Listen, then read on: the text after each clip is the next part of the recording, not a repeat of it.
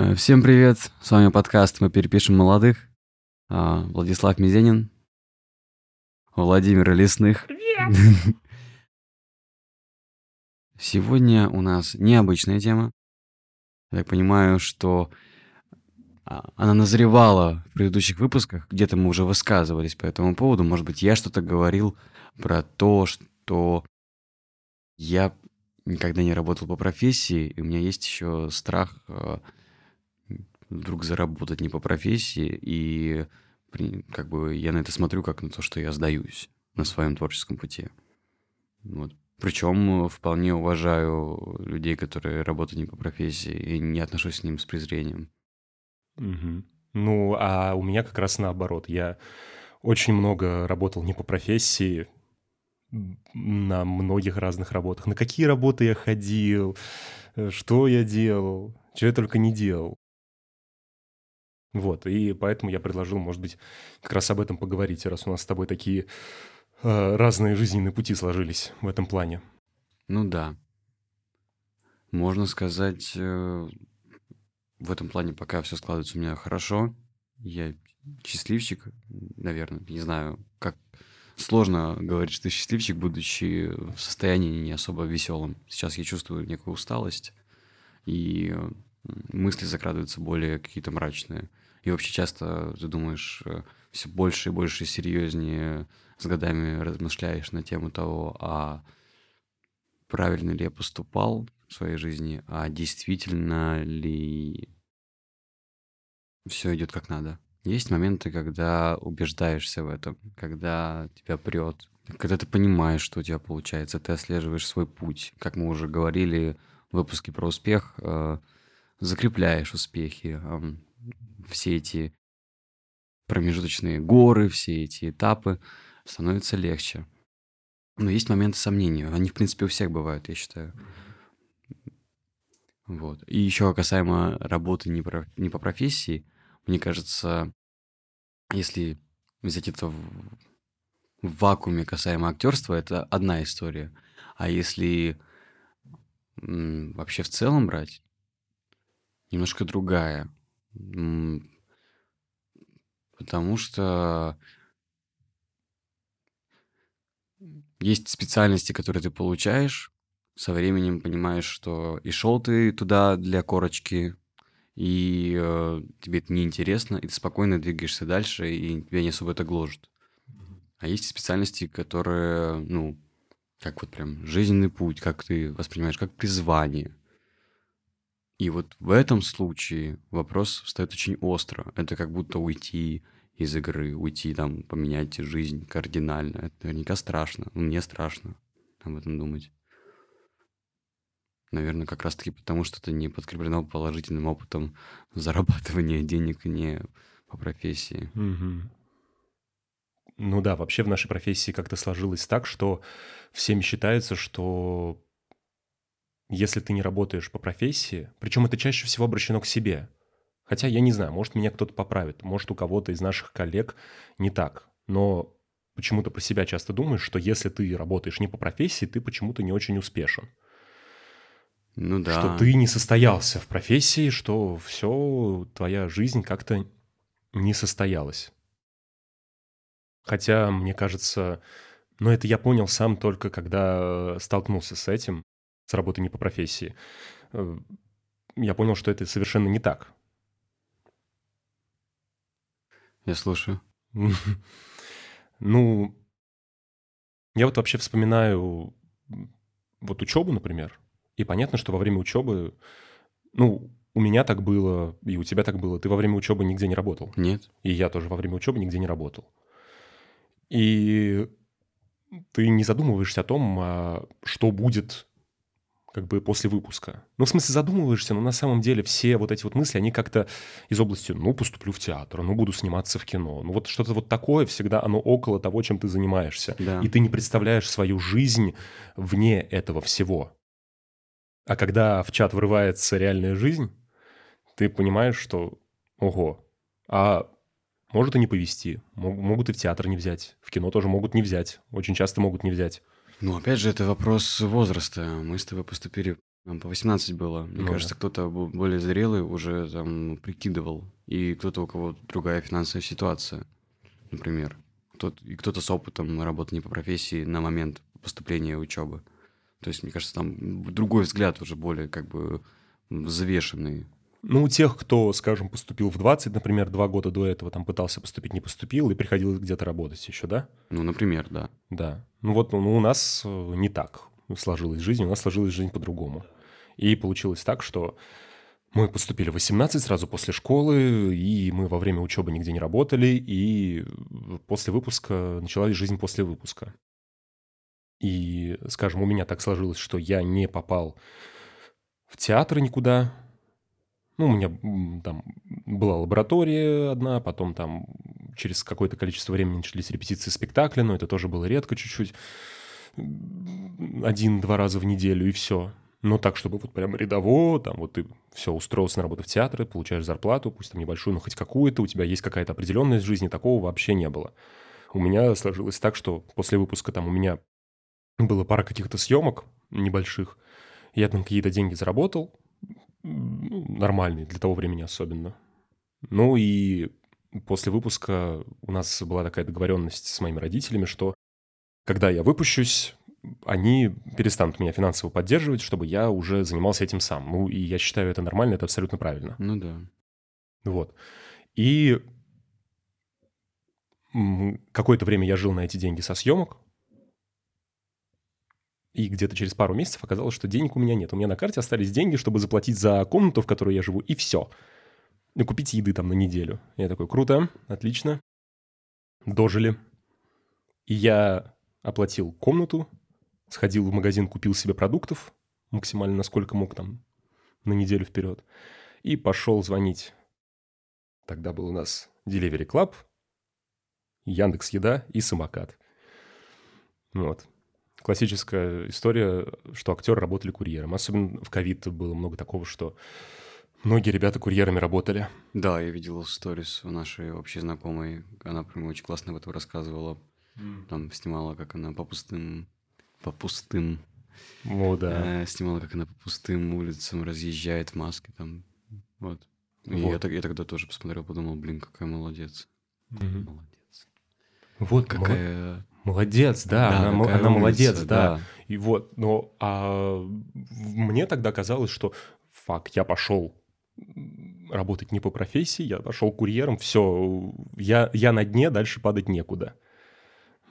Вот ну, это мне изнутри так казалось. Хотя, опять же, вот я понимаю, о ком ты говоришь, со стороны так вообще не казалось. О других людях я так не думал. Это вот Да. опять же какая-то зацикленность на себе. Да, Ты думаешь, да. что все смотрят на тебя, все оценивают тебя, хотя всем на самом деле, по большому счету, на тебя Конечно, наплевать. они в свою очередь на себя смотрят и думают о своих э, переживаниях, там, тараканах и вообще. Да, ну в смысле в этом нет ничего плохого, это абсолютно нормально. Да, да. люди.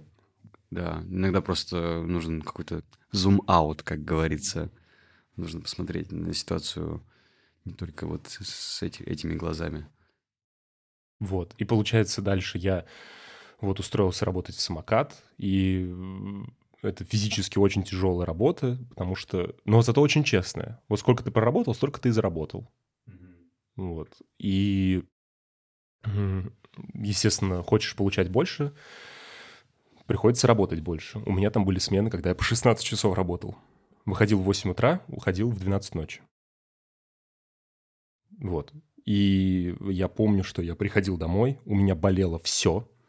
У меня болели руки, у меня болели ноги, у меня болела S от постоянного сидения на велосипеде. Вот, и я ложился в горячую ванну. Опять же, я жил в коммуналке. В старой классической питерской коммуналке. Я лежал в ванной, стучались в дверь все время. Когда вы откроете, когда это? Я, да, сейчас, сейчас, сейчас. Я лежу в горячей А, воде. Общая ванна. Я лежу в горячей воде, и я, да, сейчас открою, а сам лежу и такой, господи, чем, что я делаю, чем я занимаюсь, какой ужас, а? Я просто, я на дне, я чмо, я опущен. Мне теперь тоже флешбеки коммуналки. Я же в первый год, в первый, первый семестр, получается, в академии жил на Маховой, в Мгм, Да, коммуналке. точно, да. Я не успевал делать эту вот общую уборку, которая у них по расписанию. Я ночами это делал. Этот ужасный коридор. А, Интересный опыт. Насчет э, опыта работы курьером. У меня два вопроса. Первый. Так, я давайте, я, я приму позу специалиста. Случалось ли такое, что ты доставлял еду кому-то из знакомых, или, может быть, даже знакомым из профессии? И были ли такие истории? И расскажи, если такое было. И А, думал ли ты об этом? Я очень сильно боялся такой ситуации, что кому-то из знакомых доставлю еду, и что он мне такой, о, привет, и я такой, ну, привет. Чаевые оставь. Чаевые оставь. Че, привет? Вот, да. Вот, но такого не было, и да, тогда я думал, что и слава богу, а сейчас я думаю, блин, а вот опыт был бы интересный. Но у меня была однажды история, это просто ужас какой-то вообще невероятный. Я в то время параллельно искал еще себе какую-нибудь другую работу, ну, просто хоть что-то. Потому что после двух недель работы курьером я понял, что ну, физически я не вывожу. Начал искать я все эти группы ВКонтакте, Headhunter страницу завел, там еще что-то. Везде стал искать, где мог. Нашел какую-то рабо- э, вакансию, что требуются ревизоры. Ну, просто приходить э, в, в всякие рестораны, делать там опись, что там обслуживание такое-то, там это такое-то, это такое-то, и дальше отправлять. Я отправляю заявку. Они говорят, здравствуйте, да, у нас такие вакансии, к сожалению, закрылись, но вот есть другие вакансии, можете, пожалуйста, прийти на собеседование. Я такой, ну да, давайте. Благо, недалеко от дома, вообще отлично. Я прям ровно перед сменой э, в самокате прихожу туда на собеседование, поднимаюсь на последний этаж. Ну, то есть э, старый э, питерский дом, поднимаюсь на последний этаж, и у меня уже начинают какие-то подозрения закрадываться, потому что висят какие-то странные картины, стоят какие-то страшные растения и какие-то уродливые статуи. Хм. Поднимаюсь на последний этаж. Мне открывает дверь женщина, ну, не женщина, девушка вот такая, ну, с такими губами, такая блондинка. «Раз- а, Здравствуйте, вы ко мне на собеседование? Я такой, да-да-да, здравствуйте. Захожу. Он говорит, вот, пожалуйста, разувайтесь, вот у нас тапочки, вот, пожалуйста, проходите вот там дальше по коридору. Я захожу, оглядываюсь. Иду дальше по коридору, я вижу там комнаты, комнаты, а в них телевизоры, э, и там кровати, там такой фиолетовый свет, и там на телевизоре камера. Я такой, «Ну так, да, ну и... Э, Прохожу дальше. Ты такой, ну, у них, наверное, там террариум. Выращивают. Понимаешь, я все мысли отталкивал Да, да, от да, себя да. максимально. Э, Но с каждым шагом понимал, что неизбежность приближается. Вот, э, Прохожу там в администраторскую, там другая девочка такая, ну, пр- просто приятная девочка. Говорит, здравствуйте, здравствуйте, вы это, на собеседование? Я такой, да-да-да, на собеседование. Хорошо, скажите, пожалуйста, вы знаете, что такое вебкам? Я такой, ну да, да, знаю, да. Они такие, а что вы знаете? Я говорю, ну я знаю, что это такое. Говорю, ну скажите, вот вас интересует? Мы вот модели набираем. Я говорю, нет, спасибо, меня это не интересует. И я увидел в ее глазах, вот просто вот как, это не сыграть. Я увидел, что она во мне разочаровалась.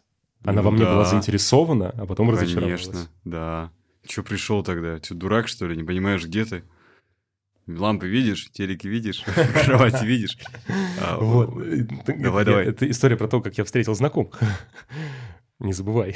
Блин. Вот. э, Рассказываю. Блин. Я говорю, ну все, меня это не интересует. Такие, ну, вот, может быть, я говорю, ну, спасибо. Они такие, ну, хорошо, но если вас заинтересует, то вы знаете, где нас найти. Я такой, да-да-да, хорошо. И я оттуда убегаю, просто я такой, господи, дай бог, они запомнят мое лицо, они запомнят, как я выгляжу, что, не дай бог вообще кто-нибудь увидит, что я здесь появлялся. Я иду, короче, э, на работу в на свой центр доставки. Рассказываю эту историю ребят. Ну, пока переодеваюсь, там все это. Рассказываю эту историю чувакам по работе. Они ржут, ржут, ржут. И... А там такая договоренность, что, типа, новенький, кто приходит, первый заказ прилетает ему. Мгм. И там прилетает заказ на этот адрес. И я такой, ну да нет, ну совпадение, ну не может быть вот именно этот дом, именно это парадное. Я такой, да ну нет, ну нет, они да, чувак, да, давай, езжай, король вебкама. И я еду туда в ужасе просто. Я приезжаю, захожу туда, и именно, я думал, ну, может быть, хотя бы в какую-нибудь квартиру, там, на каком-то этаже пониже. Нет, на последнем этаже. Я поднимаюсь туда, и там открывает мне вот эта вот девочка, блондинка, «А, здравствуйте. Я такой, а я, Да, чтобы не узнали, я надел балаклаву, ну, я- тогда маски еще носили, я Ага. балакла- балаклаву как маску надел. Я говорю, угу. Это все такое, угу. Все, спасибо большое. Я говорю, «Мгм». И я просто пулей оттуда вылетаю. Потрясающе. Вот. И потом я еще оставшееся время, пока работал, там меня на складе называли король вебкама. Вспомнил момент, э, у Славы КПСС было интервью какое-то, где он э, яв- явно угорал и веселился. Потому что он, он приурочил это интервью к 30-летию, по-моему, и оно было такое постироничное, в общем. И э, ну, он там альбом выпускал, говорил, что после этого альбома он заканчивает карьеру рэпера и вообще не будет, что там. Вот. Ну, опять же, прикол. И его спрашивает э, интервьюер. ам, Хорошо, а чем вы будете заниматься вот теперь, когда закончили карьеру рэпера? Он на полном серьезе. Это не сыграешь. Вебкам. Ну, вот. Прям мем вообще. Но самое страшное, знаешь, что? Э, Я там с ребятами, ну вот общался, которые на складе работали, и один из них говорит, слушай, ну я работал в вебкаме два дня. Мгм. И он рассказывает, говорит, я вот за два дня заработал 2000 долларов. За два дня. Я слышал историю про большие деньги. Да, но, я- но ушел оттуда, потому что, ну, просто я, типа, не могу. Я не могу себя пересилить. И самое вот страшное было то, что я, когда услышал эти деньги, я задумался. На секунду, но я задумался. Какая ирония. Два артиста решили выпуск э, записать про работу не по профессии. Первая же тема. Первая же тема. Ну, как говорят, у молодежи три пути. Вебкам, закладки и IT. Не моя цитата, Я понял. потому что слишком хорошая. Народное творчество. Народная. Вот. Ну и получается, вот я месяц проработал курьером в самокате и понял, что ну, физически я просто не вывожу. Я искал какие-то другие работы. И я был подписан на сайт студии Лебедева, дизайн-студии Артемия Лебедева. И у них там есть раздел с вакансиями. И я увидел там вакансию транскрибатор. Я такой, секундочку, залезаю, я читаю вакансию, там написано просто нужно перепечатывать текст из аудио в текст. Мгм. Вот. И там такое тестовое задание. Я подумал, ну блин, мы в академии занимались вербатимами. Вербатим — это раздел наблюдения за людьми, когда ты не просто наблюдаешь за человеком и снимаешь его психофизику, но и снимаешь его текстовую характеристику и речевую тоже. Ну да, ты записываешь э, документальный текст на аудио или на видео, если ты очень ловкий и умеешь держать диалог и телефон аккуратненько.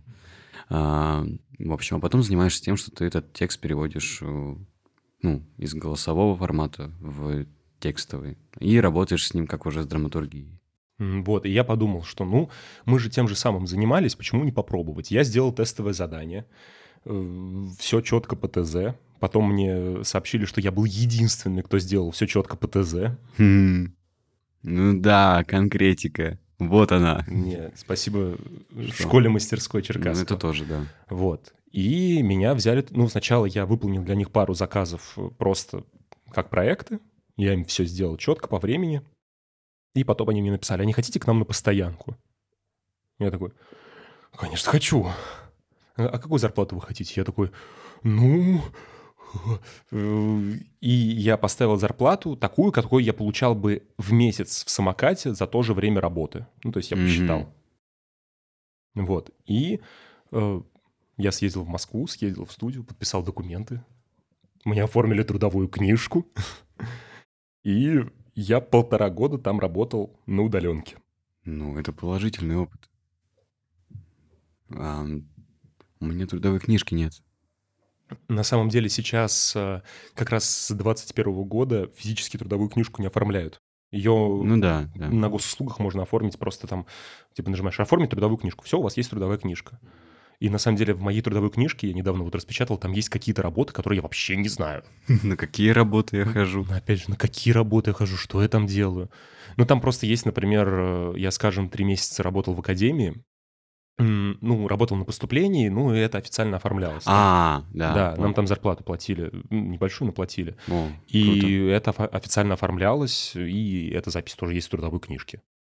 Как оказалось. Ну, да, все чин по чину. Вот. И получается, я работал там полтора года, вот не по профессии, вообще. Вот я тебя слушаю и думаю, может, я дурак?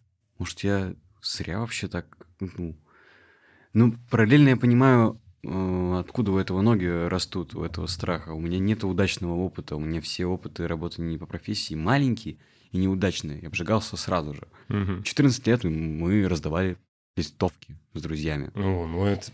в каком-то салоне сотовой связи, не помню, Билайн или какой-то такой, или, может быть, Мегафон, неважно. Вот. Но там челик, который там работал, сразу просек, что мы несовершеннолетние, даже, даже не 14, меньше нам было, потому что паспорт, паспорта не было. Вот. И заплатил нам по 30 рублей. Монетками. Скотина. Да, Убил бы. вот. Мы это поняли. Ну, мы, конечно, ни- ни- никакой пользы, никакого маркетинга. Вообще листовки раздавать, я не понимаю, какая в этом польза. Это не- некомфортно тому, кто раздает, некомфортно тем, кто принимает. Ну, знаешь, если бы они не работали, их бы не раздавали. Ну, До сих пор. Кстати, да, но я до сих пор в шоке, что это происходит. Ну, вот. Ну, видимо, И- на кого-то это работает. Ну и свой какой-то уже механизм э, забирания или не забирания листовок у меня вырабатывается. Да, я даже думал брать у всех, там, помогать как-то. Ну, вот, может, я, ну, сделаю какой-то какой-то арт-объект из этого, не знаю, сделаю какой-то там по угару коллажик какой-то намучу. Но в итоге просто, ну, мусор и мусор. Мне дали в руку мусор, и что мне с ним делать? Выкинуть в мусор. Да, или просто не брать. А иногда э, люди такие как бы хорошенькие, такие приятные, добрые, уже женщины и дети, и вообще все, все, прям все социальные группы там стоят. М, Вообще не понимаю эту историю. И тоску наводит немножко.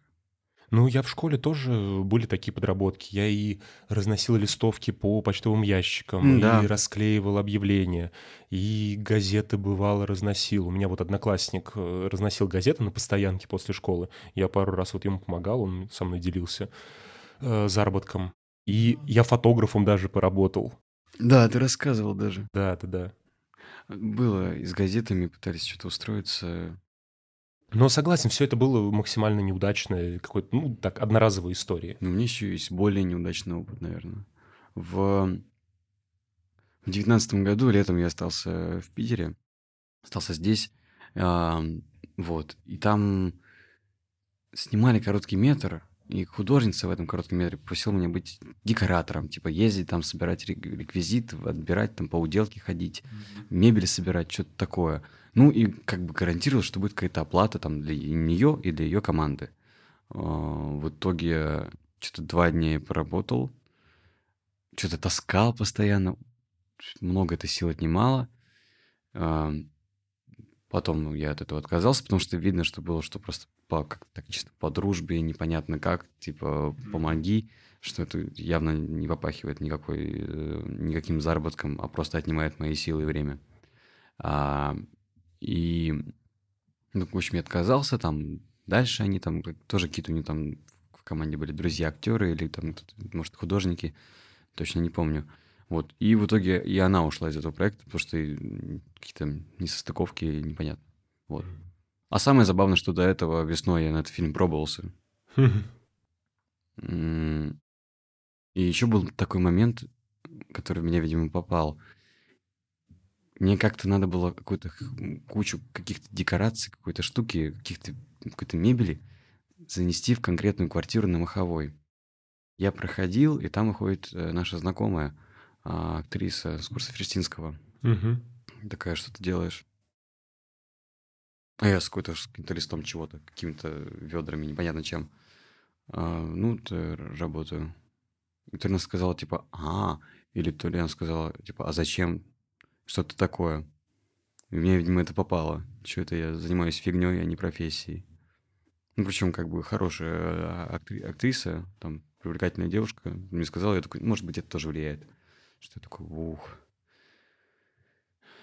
Ну, такое, да. такое, да. Ну, понятно, почему. Ну, вот ты рассказываешь э, вот такие вот мелкие-мелкие истории, вот, э, и у тебя, получается, наверное, сложился из этого всего, из всего мелочей сложился такой вот опыт о работе вне профессии, и что? Это какой-то зашквар. Ну да, да. Может, может, не стоит быть таким эмоционально восприимчивым. Но если бы нет этого разговора, я бы и не вспомнил об этом. Так что неплохо. Вот, и получается, я полтора года работал, при этом параллельно я э, там играл какие-то спектакли, вводился в какие-то спектакли, э, что-то делал, э, съемки были полгода параллельно, и в это время я не прекращал работать, я продолжал параллельно работать на удаленке. При том, что там работа как бы официально 5 на 2. А, а по факту? Ну, по факту, все свободное время. У меня был как-то... не- была как-то неделя, когда у меня было 6 съемочных на неделе, и один, получается, выходной. И я все вот эти дни, я работал 2 часа утром, то есть у нас обычно выезд был в 6 утра, я вставал в 4, я работал, я вставал, быстро умывался, быстро приводил себя в порядок. С 4 до 6 я работал за ноутбуком. Потом я брал ноутбук с собой. Час, пока ехал в машине, работал за ноутбуком. На площадке я обедал за 10 минут, я работал за ноутбуком. Если у меня были перерывы, я работал за ноутбуком. Потом, пока ехал домой, я работал за ноутбуком. Приезжал, 2 часа еще работал за ноутбуком, ложился спать. И вот в этот единственный выходной я проработал, я не вставая проработал 16 часов. Я до сих пор это помню. Ты как вообще это вывозил? Это вообще... Вот знаешь, кстати, я до сих пор вспоминаю, что я это так легко вывозил. Ну, ладно, был молод. Ну, был молод, но мне кажется, все равно это как-то на, таком, на такой эйфории, что, блин, я снимаюсь, обалдеть просто, это все. Мгм. И плюс это еще работа есть, как бы, блин, как-то это все круто. Ну, то есть это какая-то эйфория, видимо, на ней я держался. Жизнь налаживается. Жизнь общем, Да, налаживается, на этом да. ощущении. Да, то есть, потому что я, э, если головным мозгом подумать, это ну, жесть полная. Вот. Но в какой-то момент это все в 22 году это резко обрубилось. Я помню, какой ужасный леденящий страх меня охватил, когда мы выпускались в карантин в 2020 году. М. Ну, мы выпускались в карантин. Я оценил весь свой, так сказать, творческий путь за эти четыре года. Посмотрел внимательно, что я сделал, чего не сделал. Посмотрел, какие роли у меня в дипломе прописаны. Какие роли я играю? Ну да, вот. А, Был момент, когда, помнишь, мы записывали вот эти, как бы, визитки, но для театров. Театральные визитки. Театральные визитки, да. Я до последнего не мог этого сделать, и сделал очень поздно, потому что я понял, что мне тут, я тут как бы настолько низко ценил свои работы, которые у меня были, а, что мне просто нечего показать. Вот. И меня загнало это очень сильно. Если бы осенью меня не утвердили на роль в съемке, я бы был в дичайшем загоне в этом плане. Но опять же, вот, утвердили на роль, положительный опыт, я могу двигаться дальше. Как-то, да, в театр попал, э, там прослушивание, спектакль предложили. Потихоньку, но сложилась уверенность. Опять же, не могу сказать, что все сложилось идеально, и финансовая стабильность э, пришла ко мне. Нет, нет.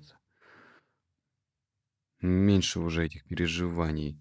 Ну, Anyway, э, в профессии я заработал больше денег, чем в какой-либо другой. В актерской профессии я заработал больше денег. Начал их зарабатывать довольно рано. Я первый свой театральный гонорар я получил, потому что я играл вот в театральной студии, но я уже был постарше, там в старших классах, а там спектакль был э, «Три толстяка» и «Буратино». «Буратино» играл папу Карла, а в «Трех толстяках» я играл Жузеппе, тоже старичка. Нет, нет, нет, нет. Не помню. Скорее всего, да, две такие вот роли. А, Потому что старшеклассник. И там Марина Викторовна, режиссер спектакля, вот заплатила нам гонорары всем старшакам. Ну, потому что мы там играли не знаю, для какого мероприятия, для чего, но это было ЦДТ, Центр детского творчества. В Первоуральске есть такой. А, ну, помимо этого, я еще зарабатывал, ходя уличным музыкантом. Быть уличным музыкантом в Первоуральске — это кек. Ну, кстати, вот расскажи, ты рассказывал, что ты, ты по-моему, и в Питере выходил уличным музыкантом. Ходил, да. У меня вот Руслан любит так делать, он часто И как? ходит. Расскажи, мне, мне просто вот интересно именно вот ощущение изнутри. Вот что, что там ощущается? А, что там ощущается? Ну, сразу чувствуешь, что нужно работать на аудиторию. нужно, нужно выбирать хиты, там песни. Вот. Э, Могут подойти люди, которые э, сыграй мне э, что-нибудь про армию. Очень не, не, не досказал про опыт в Первоуральске. А, Просто это редкость в Первоуральске. Я видел одного только музыканта. да? И мы, да, и мы с моим э, товарищем, другом, а, где-то по 15-16 выходили около супермаркета, там стояли, играли, что хотели, что душе было угодно, и что умели на самом деле играть, потому что мы не так уж много умели. Вот. А, не помню, рекорд был там, ну, ну, не больше косаря. Ну, то есть, ну, такой, там, по мелочи, ну, так, именно пополам. Но был момент, когда бухой мужик подошел и э, сказал, что-нибудь про армию э, сыграй, я тебе заплачу. И я такой, Денис, это, Денис, это мой э, друг, с которым тогда играли, он играл на укулеле, я на гитаре. И Я попросил у него телефон, по-моему, и загуглил э, Би-2 «Забрали в армию». Я просто орал припев «Забрали в армию!» Очень плохо играл. Хуже пел, потому что куплетов я не знал, но просто два-три раза это сделал. Э, Это, и он там что-то заплатил какой-то 500, не помню. Вот. А так, ну, тут, тут прям чувствуешь эту грань. Творчество для удовольствия и творчество для коммерции. Очень э, явно. Вот. Ну, Если заплатил? есть- Да-да-да. Ну, я так Ну, помню. в смысле, нормально. Ну, что там, 500 рублей там подкинул. Какие, По какие, тем временам вообще- какие обещал? По тем временам, да, конечно, это было, э, ну, 60% того, что мы заработали тогда. Но я сейчас точных чисел не помню. Вот. Когда последний раз я играл на гитаре на улице, это было здесь, в Мурино, на бульваре Менделеева. Вот я и локацию спалил, ну, неважно. А, Нифига я не заработал. Там как кто-то кинул пару монет. Я в прошлом ты каком-то выпуске говорил 15 копеек. Но я, опять же, не с целью коммерциализации, я просто репетировал песни, которые мне нравились. А ты думал, почему вот там тогда оплатили, например, а здесь не заплатили? Ну, я точку плохо выбрал. А, Здесь есть точки, где даже люди подключаются, с колонками ходят, и Мгм. это более привычно. Ам, Я недостаточно громко орал, то есть там, ну, пел, да? Пел, да. И в целом я был такой, типа, на скамеечке закрытый, как будто как бы для себя и как бы не для кого. Мгм. Ну, это понимал, но просто, ну, захотелось. Я же там... Не было такого, что я себе на, на завтрак зарабатывал. Не было. И, конечно, если бы я шел с целью, типа, вообще без денег в карманах, э, с целью заработать, я бы менял тактику. А так просто соскучился, давно не делал там, да. Вот песенку прикольно сочинил, пускай кто-нибудь ее услышит. А, вот. Вообще много прикольных, прикольного опыта а, получал. Ну, у меня вот э, Руслан и другие друзья, у них больше таких историй. А, Я наблюдал как-то, как Руслан и его ученик, которого он учил ам, программированию, они, у них уже привычка такая, они вместе ходят э, играть. Он там э, поют Нирвану и так далее. Как Я наблюдал, как они собирают, я со стороны сидел. Какая-то женщина пришла к ним, а, начала на Руслана бузеть за то, что он плохо поет, там какие-то грубости и так далее. Вот, я там подходил, это развлекал эту женщину, пытался ее как-то э, это, от Руслана подальше уйти, это будет открытый конфликт. Вот. Тоже что-то вставал с ними, играл там, и спел там этот Крис Айзек песню, самая известная, Wicked Game, которая No, I don't wanna fall in love. Вот. Спел такой, встал там, Вот она, она просто не откапывалась от Руслана и от меня. И такая, может, что-нибудь романтическое? Ты такой, давай. И я, я такой... Ну, это было бы сильно. Это бы сильно. Она такая, вот он красиво поет, а вот и вот... Вот. Просто докопалась, ничего не заплатила. Че пришла? Вот. А так, да. А, ну, я был уверен, что не пойдет в профессии, буду уличным музыкантом. Может быть, скилл для этого еще какой-то. На, точно скилл для этого есть. Я еще теперь на вокал хожу. А, вот. Ну и понимание есть, скажем так, рынка. Но с другой стороны, я обратил внимание на то, как часто я даю деньги уличным музыкантам. Да? Да, не часто, очень редко. Потому что у меня, ну, и налички обычно с собой нету. А, вот. Мелочи. И, и не помню, чтобы кто-то меня прям цеплял, чтобы я захотел это сделать искренне, а не потому, что мне шапку к лицу подвинули и мило попросили. Плоте. Да, да, да. Вот. А, мое уважение тактичным уличным музыкантам и тактичным девочкам с шапочками. А, вот. Но был уникальный случай, когда я запарился и даже перевел. Это было... У этого есть предыстория. Небольшой сейчас оф топ Я учился на первом курсе, тогда начинали раздел наблюдения. Ну, и я уже в метро ехал не как обычный человек, а как актер. С дневником смотрел на всех, наблюдал там, угу. записывал. И вошел в вагон музыкант э, с аккордеоном. Э, с бородой, такой, э, с такой очень э, русской внешностью, вот как, вот как его взяли из, э, ну не знаю, и, из, из чеховского рассказа какого-то, вот, вот такой он. И я даже записал себе в дневничке, что грустный взгляд, красивая мелодия, просвечится русская душа. Хм. Даже зарисовал его немножко, и он как-то потупив взгляд, а, сконцентрированно очень красивую мелодию на- наигрывал. Какую-то известную, может быть, из какого-то фильма. Вот. Я это все запомнил в семнадцатом году. Вот. И понаблюдал за ним. Ну и время прошло, там, все-все там. Ну, я ничего не заплатил ему тогда в 17 Но в 23-м еду я в метро. И не просто еду. Я на ту поездку не взял себе ни наушники, ни телефон, ни там книжки. А я себе специально сделал так, что я сейчас посижу и серьезно отмотаю свою жизнь. Просто вспоминаю все, что могу вспомнить. Вот все, как вот у Джойса, поток сознания. И я мотаю, мотаю, то есть там с рождения, там школа, там все, что просто выкорчевывал все воспоминания. И вот я уже подхожу к поступлению, вот к семнадцатому году, и думаю, вот мне тогда такое происходило. И входит в вагон этот же мужчина с, этой же, с этим же аккордеоном. Он изменился, он посидел. О, заметно. Но не такой же взгляд, такую же мелодию он играет. И меня это попадает, конечно, серьезно, потому что вот я до него дошел, и вот он воплотился как будто. Ну, он как символ меня в семнадцатом году. Он вышел из вагона, я его догнал, я ему сказал «Здравствуйте, я вас впервые услышал в 2017 году. Я тогда вам не заплатил, но сейчас я вам переведу. Скажите, пожалуйста, номер». Я сфоткал, перевел ему хорошую денежку, которую мог себе позволить перевести. Вот. Ну, это было метафизически круто. То есть это, а, не знаю, какой-то значимый был момент, и вот это было искренне потому что я сделал для этого усилия. Mm-hmm. Вот. Это меня очень попало.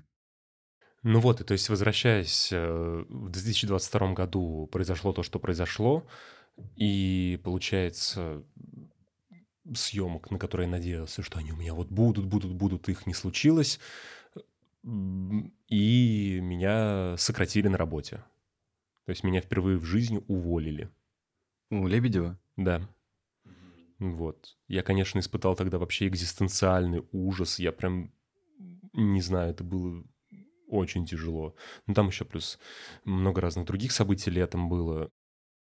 В общем, я был прям в моральном упадке ниже плинтуса. Да, я помню, мы репетировали тогда «Секретный дом», мы с тобой общались на эту тему. Вот. И очень долго сначала морально из этого выбирался, Э, а потом там начали какие-то мелкие подработки появляться, там Я в цех пошел на бар варить кофе. Да. Я какое-то преподавание нашел. Начал преподавать, по-моему, уже тогда. Кстати, по-моему, через тебя. Да, да. Да, вот я попал Это... туда, куда попал. И потом я там поставил спектакль, и вот после этого какие-то там подработки начались, там вот преподавание. э, Я на футболе бегал с собакой. Есть э, такая штука маскот. Ну, то есть э, персонажик, который олицетворяет там какой-то логотип, скажем так. Там, например, у, у DNS там это был в свое время какой-то зеленый человечек, там у Макдональдса это клоун. Вот.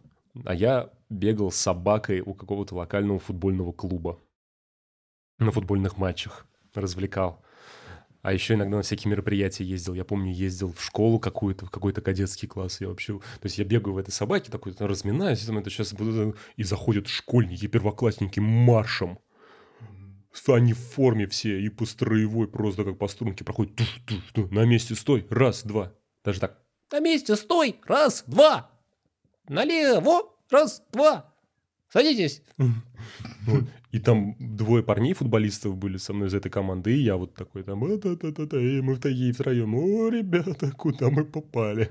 Вот, ну, удивительное впечатление, конечно, произвело. Вот, такие подработки были. И, то есть, много-много-много всего. И сейчас получается, что вот у меня какой-то постоянной работы нет, все время какая-то работа, что называется, на проектах. Мгм. Причем на разных. Благо сейчас хотя бы как-то везет, и все эти проекты, они вокруг моей профессии крутятся. То есть там вот я озвучиваю аудиокниги, я играю в спектакли, я снимаюсь, э, я преподаю сценическую речь и актерское мастерство. То есть оно все около профессии. Ну да. И это, конечно, не может не радовать.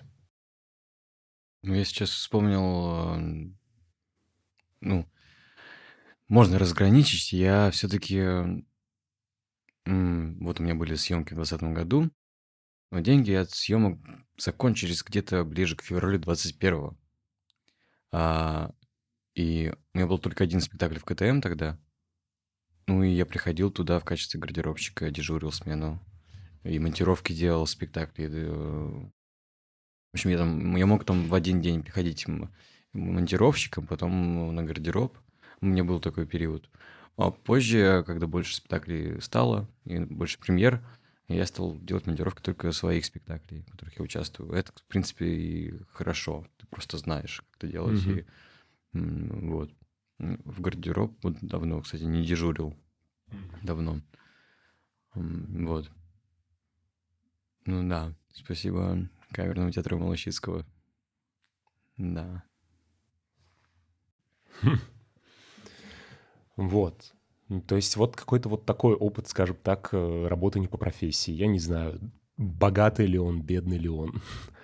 Э, Но он такой разноплановый случился. Сценарий я писал. Ну, Да. Какие сценарии? Я писал сценарий для музыкальных клипов. Серьезно? Ну, для двух всего лишь. Но я написал сценарий для двух музыкальных клипов. Эти Да клипы ну. так и не сняли, но сценарий я написал. А за- заработал? Ну да, мне за это заплатили. Ну, шикарно. Что, я просто так бы писал, что ли? Блин, да вы писатель. Что, мне интересно посмотреть. А, писатель. Я писатель. Читатель. А по-моему, вы Хм. Писатель падает в ужасе, его уносят. Данил Хармс, если мне память не изменяет. Вот. И, то есть, какие-то вещи я для себя понял. Во-первых, я понял, что работать не по профессии не страшно. Начнем Мгм. с этого. И, конечно, в первую очередь все зависит от того, как ты сам к этому относишься. Как ты сам относишься к себе в работе не по профессии. Ну да. Вот. Все равно можно все обратить э, себе во благо.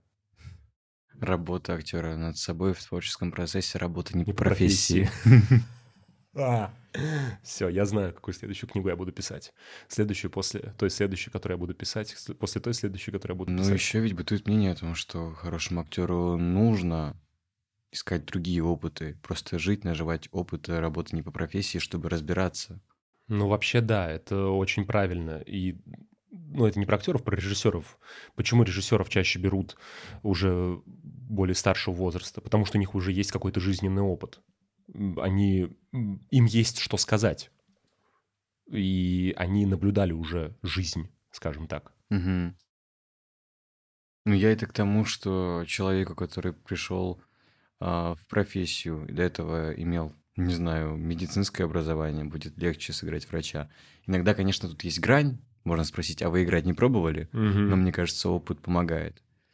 Иногда он просто помогает замечать те ляпы в сценарии и Ну. говорить, ну, пожалуйста, это не так делается. Мгм. Конечно, не всем это нравится, но если ты разбираешься и сыграть, это, конечно, легче. Никогда не было опыта там экспедиции. а, вот. Я слышал, что вот Анатолий Праудин так делает. Мгм. Да. Я прям... Мне стало очень интересно. Ну, у него- Я прям загорелся такой идеей тоже действительно таким образом поработать. Окунуть себя в другую жизнь и э, с головой. Не знаю, насколько это продуктивно и важно, но результаты потрясающие. Спектакль, который я видел, вот э, таким макаром сделаны, это вообще ну, это что-то сверх. Да, я, конечно, расстраиваюсь, что я боюсь к этому не готов, наверное. Хотя не знаю, как жизнь сложится. Ну да.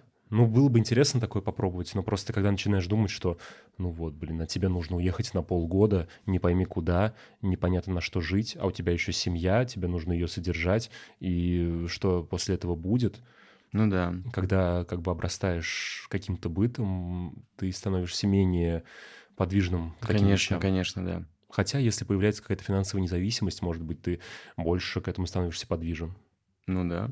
Но я как представлю, что я на полгода семью оставлю ради исследования каких-нибудь пещер майя. Это, конечно, звучит безумно круто, но... Ну да. Ну, блин.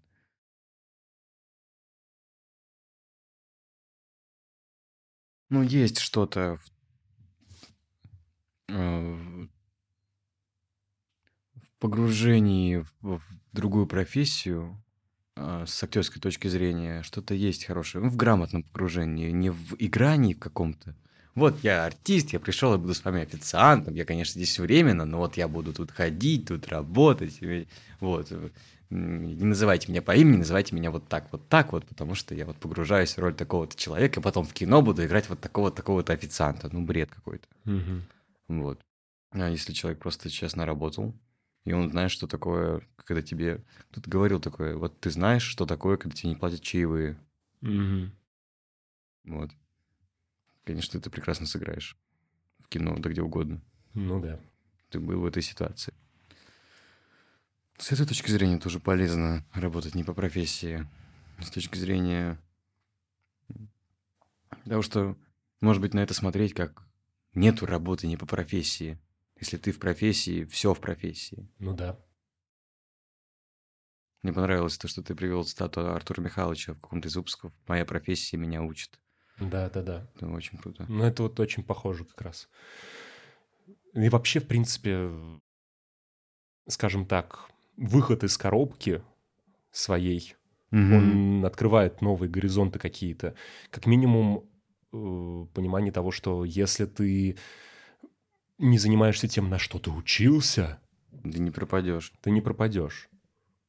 Вот. Жизнь, она не заканчивается только на театре или только на кино. Ну да. Она гораздо многограннее и сложнее, чем ты себе представляешь. Чем больше мы говорим, тем смешнее, мне кажется, мои страхи. Я даже вспоминаю, что вот я думал, ну, несколько лет назад, вот, Влад, ну вот в каком случае ты бы работал не по профессии? И я такой, я, ну, сам с собой разговариваю, как это мне свойственно, в принципе. Ну вот если я в Америку улечу или куда-нибудь в другую страну, мне будет не стыдно. Там меня никто не узнает, не увидит. Вот, никто меня там не знает, поэтому я там могу зарабатывать вообще вот как угодно. Бариста и кофе, мо- могу там э, шахты, что, что там, все, что могу, на самом деле. Сейчас я смотрю на это, думаю, какой инфантилизм ужасный. Это с точки, с точки зрения, а не, а не увидит ли кто-то, не дай бог, что я тут не на сцене, что я тут не в кадре. Но если даже увидит, то что? Вот именно. Какое дело? Я могу быть где угодно. Я себя в рамки никакие запихивать не собираюсь. Насколько это возможно. Да, но если даже хочется заниматься профессией, хорошо, но просто сейчас вот такой вот этап в твоей жизни. Он не бесконечен. Это нормально. Все говорили о том, что будет сложно. Все предупреждали всегда. Почему все всегда тебе что-то говорят, ты это все слышишь, такой, да-да-да, а у меня будет не так. Ну да. Да. Ну вот эта вера в то, что будет не так, тоже меня, видимо, держит. Вот. Тоже вот, да, вот я, у меня особенный путь. Он-то может быть, конечно, и особенный, но тут не нужно улетать какие-то облака и теряться. М, ну, уважать себя нужно и не бросаться сомнительные какие-то истории, даже если они как-то связаны с профессией, какие-то около профессиональные, которых тебе гарантированно расшатают психику, убьют э, тебя, гарантированно э, из тебя все соки высосут, а потом скажут, э, а, проект некоммерческий. Ну или там, да. Ну или что-то такое. Ну или вот, не знаю. Ну и, кстати, на самом деле, вот мне кажется, ну, это у меня вот так это произошло, хотя, может, и у других также, может, кто-то словит такое, что вот именно вот в актерской среде, ну вот в театральной среде, киношной среде, когда ты начинаешь работать не по профессии, ты начинаешь понимать, как на самом деле реально жизнь устроена, в хорошем смысле. Ну да, реальность входит в чат. Да. И это очень невредный опыт вообще, что жизнь, она не вот, не вот, теа, не вот театр или театр с его там какими-то хорошими и плохими сторонами. Это не кино, где вот это вот кино, или наоборот кино, это все. Нет, наоборот, жизнь, она гораздо шире, и вообще театр и кино — это настолько узкая ее и маленькая часть, вообще меньше Мгм. процента, мне кажется. Ну, может, один процент чем вся жизнь. И получается, что ты считаешь, что твоя жизнь зависит от 1% всего мира. Хотя вот эти 99 оставшиеся процентов всей вот этой многогранности ты не берешь, отсеиваешь, говоришь, что какой ужас, я вот буду жить эти 99%, а вот этот 1% м, в моей жизни будет отсутствовать. Да, шоры-то надо иногда снимать. Алло, как дела? Как здоровье? Полезный будет для меня подкаст, буду переслушивать. Явно. Ну, да, в любом случае буду переслушивать. Даже если я внезапно стану супер успешным. Даже... Кстати, насчет э, кино. Э, для меня опыт съемок был тоже отрезвляющим. Я увидел цеха и как они работают. Я увидел очень много. Я увидел, ну, как ассистенты работают, как к ним люди относятся.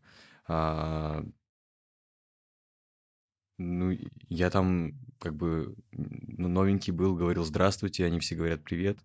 Мне тут меня утепляют почему-то. а, Я вроде не просил. Вот эта вот вся эта история. И я увидел, какое колоссальное количество работы проделывается. И потом ты догоняешь, что они так существуют. э, На постоянке. Да, на постоянке. Из проекта в проект. Вот все так же. Это прям смена. Это вот. Это я вот э, у гримеров как-то подслушал на каком-то проекте. Это они сидят, гримируют, и там параллельно кого-то. Слушайте, это кто завтра там свободен? Вот там такой проект. Он такой, ой, я выйду, и я выйду. Все, запиши меня, записал, все. Они вообще прям все время в этом варятся. Да. И в этом огромном киношном супе актер это не то что второстепенно, третья, четвертая, пятая, шестистепенная вообще единица. Причем, когда встречаешь э, профессионалов, вообще, ну, даже отталкиваясь даже от кино, много в каких сферах тоже как-то врубается э, башка. Просто отрезвляешься, понимаешь, что есть что-то другое и гораздо более качественное. Ну, не гораздо более качественное, не, не, не принижая нашу профессию, а просто Другого Жи- качества. живое, оно не только в театре, конечно. Театр чаще всего не живой бывает. Ну, это тоже спорное утверждение, но Мы постоянно на грани между живым и неживым. Как ты загнул, отец. Ну, кстати, я задумался сейчас, вот надо поспрашивать, потому что мы в самом начале с тобой говорили о том, что многие люди, которые ну, каких-то стандартных специальностях учатся, ну, типа там менеджмент, там, много людей идет на менеджмент, много людей идет там, вот в мое время, там, вот когда в шестнадцатом году я выпускался, очень много шли на юристов, там сейчас многие идут в IT, ну, то есть, в смысле, какая-то специальность очень распространенная. И потом часто люди начинают заниматься не тем, э, на что они учились. И даже чаще всего, вот, например, если мы посмотрим там всякие, ну, вот развлекательные шоу, там, которые и в интернете выходят, и на телевидении выходят, и там многие ведущие там и э, там участники этих шоу, они же, ну, там, стендаперы. Ну, кто учился на стендапера? Ну, кто хотя бы на артиста эстрады учился? Да, да. Ну, там, дай бог, один-два человека, наверное, вообще из всей тусовки. А остальные все вообще из других э, профессий максимально. Но при этом они вот этим занимаются, и многие довольно успешно. Помню, когда маленький был, Comedy Club смотрел, мне мама говорила, а они по образованию все экономисты и юристы. Про, Хар- про Харламова, про кого-то еще. Я не знаю точно, кто конкретно был. Она такая, смотри, какой у них опыт, какие они умные, как они понимают вот это все. Вот. Не помню, отговаривала она меня тогда от профессии или нет, но вроде она меня вообще не отговаривала. Я помню, смешно, я когда был маленький, наверное, лет 7 мне было или 8, я спросил маму, мама, а что такое высшее образование? Она сказала, ну, это такая штука, ты идешь туда, учишься, а потом получаешь в 10 раз больше зарплату. Ой, неплохо. В 10 раз больше. Там, условно говоря, ты получаешь 10 тысяч, а вот получишь высшее образование, будешь получать 100 тысяч. Типа при среднем образовании такая маленькая ставка есть и была. Да я- ну, я думаю, она просто как бы для детского Ну да, да, восприятия да, пыталась да. объяснить. Естественно, это так не работает. Я думаю, она это прекрасно понимала, но просто, ну как, блин, объяснить семилетнему ребенку, что такое высшее образование? Это невозможно. Ну да, да. Как Я еще так да. объяснить, чтобы он не расхотел его получать? Да. Ну Вот, и вообще, в принципе, работа не по профессии научил меня финансовой грамотности, например. Да. активный, потому что пришло понимание, что вот сейчас денег много, а потом в какой-то момент их может вообще не быть. И тебе надо как-то жить, продолжать. Нужно что-то делать. Занимать не хочется. Я ненавижу занимать деньги. Ну, Просто э, Согласен. я не помню вообще... Я не помню, когда я последний раз деньги занимал и занимал ли вообще. Да. Меня, слава богу, эта история с, с займами мин- миновала. Ну, а у меня есть знакомые, которые... Ну вот, например, я там снимался с какими-то ребятами, я спрашиваю, ну что, куда деньги потратишь? Он говорит, долги раздам. Мгм. А там, типа, он зарабат- ну, заработал нормальную там, сумму. Я такой думаю, и все раздашь? Да, и все раздам. Жизнь, взаймы. Ну Вот, я как-то не готов морально к этому. Поэтому я научился как-то вот своими финансами распоряжаться. Хороший разговор идет, отрезвляющий. Я так, я так и знал, что и твой опыт, и твоя приземленная позиция мне как-то мозги вправит, потому что постоянно в этих витаниях. Надо из, из этого сделать какие-то полезные выводы, что я могу сейчас сформулировать. Ну, мне, очевидно, там придется преодолеть этот страх каким-то образом, рано или поздно, если я хочу нормально продолжать существовать. Но ты Ну- понимаешь, что если ты никогда не будешь э, работать не по профессии, э, хуже от этого твоей жизни не станет. Ты не будешь же чувствовать такое, что, блин, я никогда в жизни не работал не по профессии, я э, буду чувствовать себя неполноценным. Такого же у тебя не будет, надеюсь. Слушай, ну мозгами я это понимаю, но я не, не знаю, что от себя ожидать. Я так хорошо дрейфовал все это время как-то, что будет, наверное, это будет серьезным испытанием. Я не могу себе гарантировать, что, ну, я застрахован от таких историй. Вот. я настолько напичкан этими мечтами, настолько напичкан этим, этой, этим лайфстайлом, этими, этой жизнью, так вдохновлен, так заряжен, что мне сложно представить это по-прежнему. Я не могу гарантировать. Я теперь вот как бы буду возвращаться и слушать этот выпуск, я так понимаю, потому что жить э, непросто. Вроде как сейчас я на таком месте, когда я избавляюсь от синдрома самозванца, что-то делаю в профессии, зарабатываю достаточно, чтобы выжить. Но все это без стабильности и без каких-то... А мне 25. Как бы... Вот в 20 нормально, это было бы вообще вышка, рай. Сейчас, наверное, будет время, не знаю, собирать камни, время лишений, время лиш... лишений, время лишений, время решений. Сложно, сложно. Не могу к этому прикоснуться. Может быть, там жизнь научит, как говорится, пороху понюхаю еще. Но то, что до сих пор не понюхал, часто ощущается как, как упущение. Может быть, мне это потом, может, это сыграет со мной злую шутку. Ну, ты как-то очень сильно загнался, дорогой мой. Ну да, да. Я уже начинаю Ну, тема- потихонечку жалеть, что этот разговор вообще Тема загончивая, я даже поэтому сомневался, что нам нужно на эту тему говорить, но ты не особо настаивал. Потому что, ну, она актуальна. Для меня остро. Вот. Я в профессии. Я в профессию вошел с довольно низ- низкой самооценкой, но большими требованиями. А, вот. Все это не состыковывается. Профессия завязана на психологии, на эмоциях, на таких вещах. Конечно, не знаю, живительные, трезвительные пинки нужны. И нужно понимать, что свет клином не сошелся на профессии. Умом понимаю, сердцем даже не знаю. Ну, не знаю, может быть, тебе стоит... Хотя, откуда сейчас свободное время? Да, репетиции есть, спектакли есть, премьеры будут.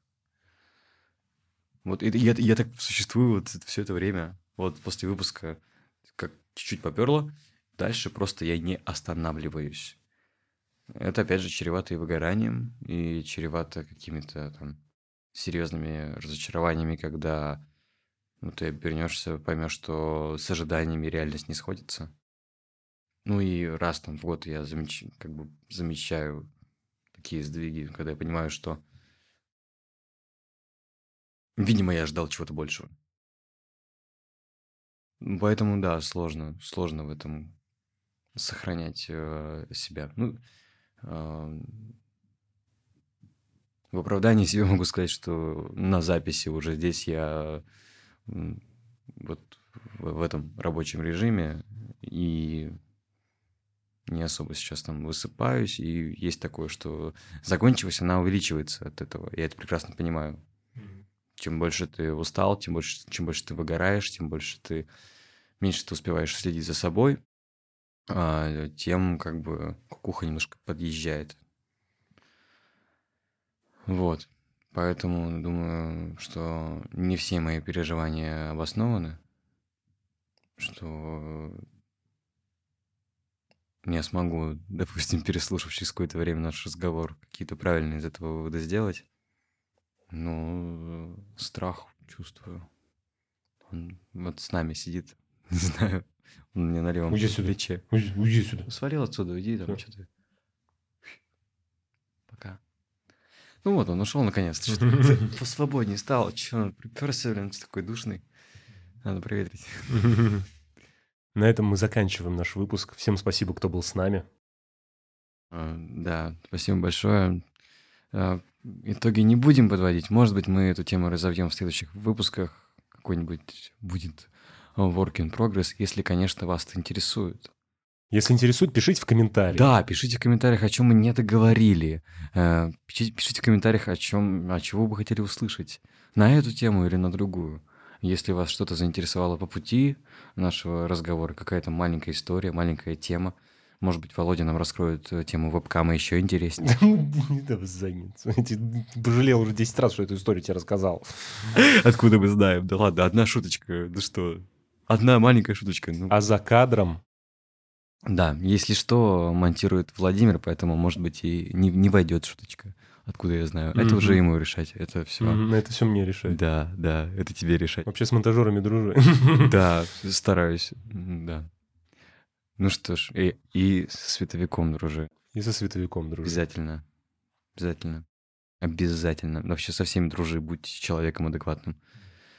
Это, конечно, себе. Ты адекватнее, чем я явно. Ладно. А, С вами были Владимир Лесных. И Владислав Мизенин. Подкаст мы перепишем молодых. Подписывайтесь, ставьте лайки, ставьте колокольчики. Пока.